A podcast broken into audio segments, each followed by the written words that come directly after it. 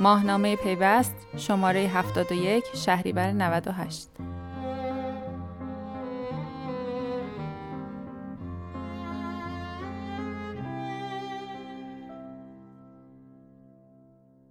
چرا صنعت ماینینگ باید پول برق صادراتی بپردازد؟ نگاه غیرخودی به صنعت استخراج رمز ارز. نویسنده محمد رضا شرفی. با مصوبه اخیر دولت پس از کشمکش های فراوان و مانورهای رسانه‌ای مخالفان و موافقان که بسیار قابل نقد است صنعت استخراج رمز ارزها در کشور از فضای خاکستری خارج شد و رسمیت یافت. فارغ از لزوم ورود دولت با این حجمه و فضاسازی و آثار مخرب یا سازنده آن با نگاهی به مصوبه مذکور می توان چندین نکته را به دور از مباحث حقوقی مد نظر داشت. در ابتدای این مصوبه دولت وزارت سمت و نظام بانکی را از ارائه هر گونه خدمات حمایتی به فعالان این حوزه منع کرده که با توجه به پذیرش این فعالیت به عنوان صنعت طبعا وظایفی بر عهده دولت و سایر سازمانهای تابعه در قبال فعالان این صنعت خواهد بود که نفی دولت نافی حقوق فعالان این صنعت نیست. اعطای مجوز به فعالان این صنعت و شرایط آن به ای خواهد بود که تمام اخشار علاقمند جامعه امکان ورود و فعالیت داشته باشند یا فقط طیف خاصی را در بر خواهد گرفت که این بخش به نوبه خود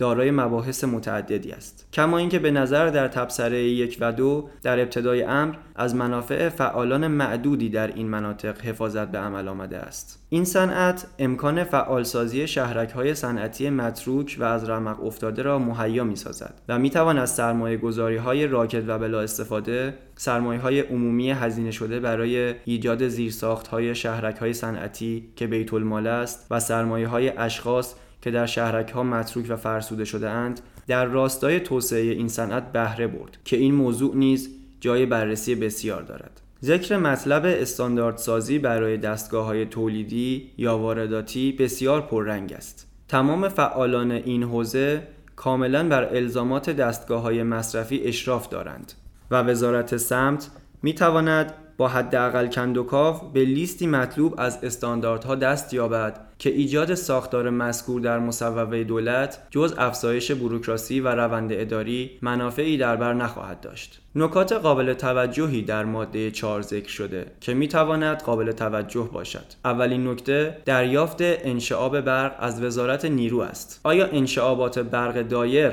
نادیده انگاشته شده و بهرهگیری از سرمایه‌ای که در شهرک های صنعتی هم بر بخش خصوصی و هم بر بیت المال تحمیل شده و در حال حاضر بلا استفاده امکان پذیر نیست. نکته جالب توجه دیگر واژه قیمت متوسط ریالی برق صادراتی است که انصافا تعبیر سخت و گنگی در پی دارد. کلمه متوسط چنین میرساند که مردم کشور خودمان برای یک فعالیت صنعتی باید هزینه بیشتری بابت برق مصرفی نسبت به بعضی کشورهای وارد کننده برق از ایران پرداخت کنند. که اگر چنین باشد بسیار قابل نقد است. کلمه صادراتی نیز جای بحث دارد و تعبیر جدیدی از واژه صادرات به ذهن متبادر می کند صادرات کلمه ای بود که تا پیش از این برای داد و ستد با اتباع بیگانه کاربرد داشت. جالب اینجاست که نه تنها تخفیفی برای شهروندان کشور نسبت به حداقل نرخ صادراتی لحاظ نشده بلکه مبلغی بالاتر از حداقل نرخ صادراتی میانگین نرخ صادراتی مد نظر است. در تعیین نرخ اعلامی نیز به شفافسازی در خصوص قیمت برق صادراتی به هر کشور نیاز است. متاسفانه این صنعت تک مصرفی تا کنون مورد نقد صحیح واقع نشده است. صنعتی که از یک و فقط یک حامل انرژی برق و ماده اولیه در راستای تولید استفاده می کند. حالان که اگر در مقام مقایسه مصرف این صنعت با سایر صنایع که از بسیاری مواد معدنی و اولیه و حاملهای انرژی مانند برق و نفت و گاز بهره می‌برند. براییم چه بسا صنعتی بسیار کم مصرف لحاظ شود. تعرفه مصرف گاز خارج از شبکه وزارت نیرو نیز به نوعی حاوی نکات گنگی است. که آیا شامل فرایند خود تأمینی استخراج کنندگان می شود یا مالکان نیروگاه های خصوصی؟ چنانچه نیروگاهی که قسمتی از برق تولیدی خود را به شبکه سراسری تزریق می کند بابت مازاد تولید خود مستقیما با فعالان صنعت ماینینگ وارد مراوده شود یا خود به صنعت استخراج روی تکلیف چیست؟ نکاتی که در مورد قیمت متوسط ریالی برق صادراتی ذکر شد نیز در این قسمت قابل توجه است. در تبصره دو ذکر شده که خریدار برق صادراتی کشور استخراج کنندگان رمز ارز باید مصرف خود را با نیاز کشور هماهنگ کند. آیا امکان پیش بینی مصرف تا پیک سال آینده و اندیشیدن تمهیداتی برای افزایش توان تولید و ایجاد زیرساخت فراهم نیست؟ و مدیران کشور نباید از ارز حاصل شده بابت صادرات برق کشور به استخراج کنندگان رمز ارز در جهت سرمایه گذاری و توسعه صنعت برق بهره گیرند؟ و آیا می توان چنین قانونی برای خریداران خارجی هم وضع کرد. تبصره 3 و ماده 5 از سوی توسعه فساد و رانت و رشوه را در پی دارد و از سوی دیگر تشویق علاقمندان به فعالیت زیرزمینی و بدون مجوز است. همچنین نظر به توسعه روزافزون تکنولوژی تولید قطعات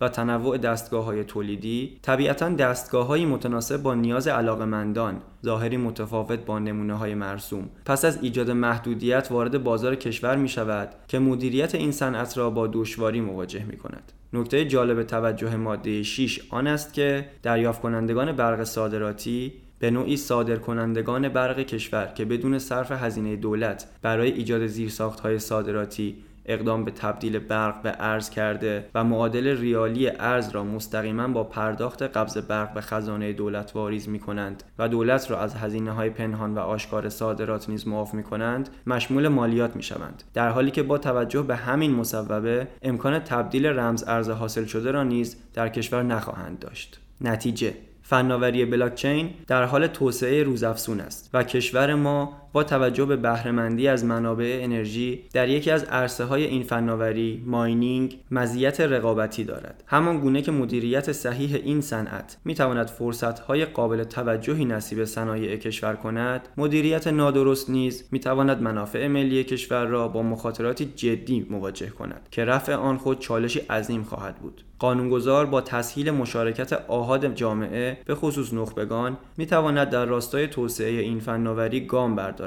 و با ایجاد مشوقهای هوشمندانه مسیر ورود قانونی علاقمندان را هموار کند این روی کرد موجبات حفظ و بهرهگیری از سرمایه های ملی و فراملی را سبب می شود و امکان توسعه صنایع و زیرساخت های کشور را به دنبال دارد. مصوبه اخیر را به نوعی می توان فرصت سوزی دانست که فقط در راستای به رسمیت شناختن این صنعت بدون امکان فعالیت مصوب شده گرچه دلایل این امر هنوز مجهول است در انتها لزوم توجه به تعیین تکلیف هرچند به صورت موقت. فعالان این صنعت را که منابع مالی و سرمایه هایشان با توجه به شرایط موجود بلا استفاده مانده و روز به روز از ارزش آنها با توجه به بسیاری از موارد افزایش سختی شبکه تولید دستگاه های جدید نزدیکی کاهش پاداش استخراج بلوک کاسته شده و فرصت بازگشت سرمایه ایشان از کف می رود یادآور شوم روند تولید و توسعه سخت افزار بسیار سرعت یافته به نحوی که هر ساله تنوع دستگاه های تولیدی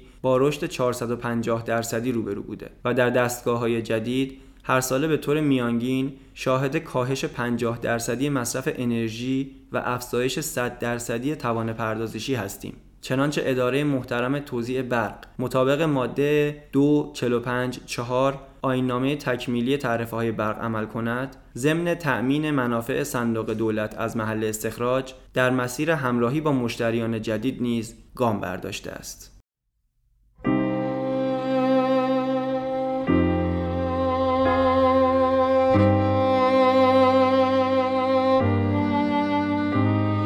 ماهنامه پیوست شماره 71 شهریور 98